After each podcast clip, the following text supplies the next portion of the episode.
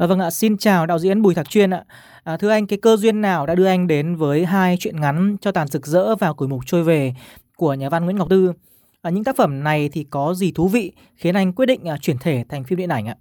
Tôi được một người bạn giới thiệu cho cái quyển ngắn Củi mục trôi về của Nguyễn Ngọc Tư và người bạn tôi nói rằng là cái chuyện ngắn này có thể làm được phim. À, tôi đã đọc cái chuyện ngắn đấy và quả thực là tôi đã nhận thấy một cái điều gì đó rất là mới mẻ mà tôi chưa được biết. Đó là những cái cuộc sống của những con người ở miền Tây với sông nước. Có một điều gì đó rất là hồn nhiên, rất là hoang dã và Nguyễn Ngọc Tư đã tái hiện được những cái góc sâu thẳm nhất của tâm hồn của những con người miền Tây. Tôi đã nhìn thấy ở trong sách của Ngọc Tư những cái nhân vật thực sự rất là sống động. Và đặc biệt là cái chuyện cho tàn rực rỡ nó có một cái thị giác rất là mạnh những nhân vật hay cộng với uh, cái thị giác mạnh và một câu chuyện rất là độc đáo kể về tình cảm của những cái người đàn bà ở miền Tây uh, đối với người đàn ông của họ. Uh, có lẽ là cái sự tĩnh lặng của cái vùng đất đấy, uh, cái sự đơn giản hồn nhiên của vùng đất đấy uh, nó mới có thể mang lại những cái ý tưởng về cái chuyện là một cô gái thì uh, muốn lôi kéo sự chú ý của chồng Ờ, bằng cách là làm thân với cái người ờ, tình trong mộng của chồng ờ, và kể cho anh ta nghe những cái chuyện về người tình của chồng nhằm lôi kéo sự chú ý của anh ta và đồng thời cũng làm cho anh ta đau đớn cái sự chân thực của cái câu chuyện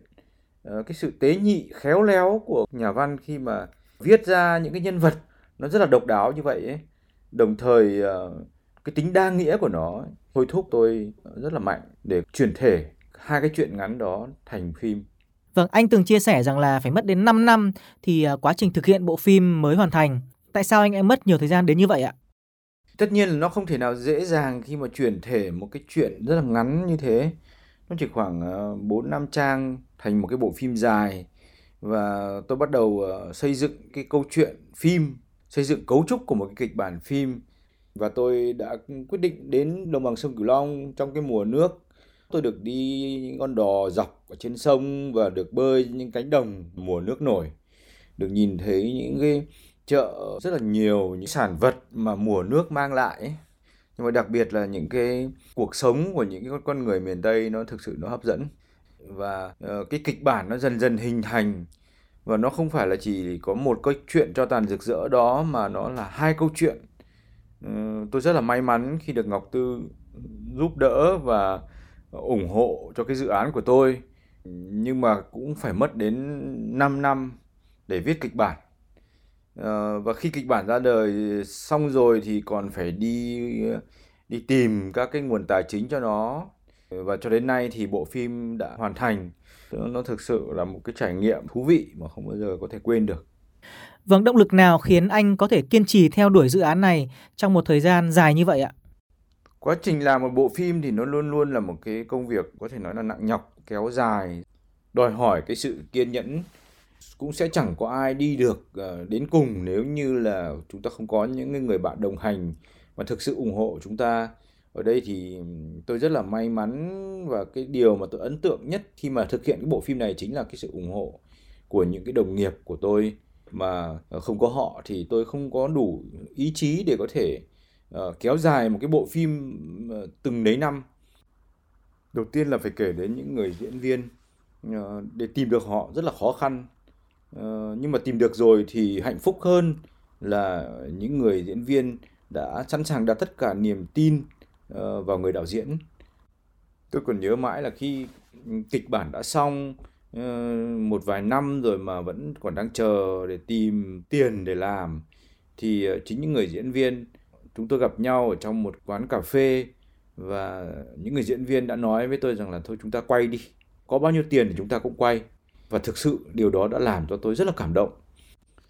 Rất là may mắn là đến tháng ờ, 12 năm 2021 uh, ờ, khi mà đại dịch Covid hoành hành khắp thế giới thì uh, chúng tôi đã được uh, quay cái bộ phim đó ở Cà Mau và Đồng Tháp trong khi quay thì đầy những sự lo lắng vì không biết là liệu có bị dừng lại không liệu có vấn đề gì về đại dịch hay không và trong cái sự lo lắng như vậy ấy, thì chúng tôi đã uh, phải hết sức là tập trung và những người diễn viên chính là những người đã hy sinh cho bộ phim rất là nhiều. Trong quá trình làm phim thì có kỷ niệm nào khiến anh nhớ nhất ạ? Hầu hết dàn diễn viên đã xuống Đồng Tháp và Cà Mau trước để ờ, có thể sống và trải nghiệm không khí cũng như là cái cuộc sống của những người dân thực sự tại đó để có thể hòa nhập một cách chân thực nhất. Tôi cứ nhớ mãi Juliet Bảo Ngọc đã lái cái xuồng gỗ của người miền Tây ờ, thực sự rất là khó điều khiển nhưng mà ờ, cô bé đã điều khiển nó rất giỏi và như là một cái cô gái miền Tây thực sự. Rồi những cái diễn viên khác như là Phương Anh Đào, như là Ngô Quang Tuấn, như là Lê Công Hoàng cũng đã xuống đó. Lê Công Hoàng còn đi ra tận đáy hàng khơi ờ, cách bờ đến 18 km sóng biển rất là cao. Hoàng đã phải uống thuốc chống say, nhưng mà ờ, vẫn đi ra đó để có thể ờ, trở thành một người ngư phủ thực sự. Những cái sự hy sinh đó thì nó đều có được cái phần thưởng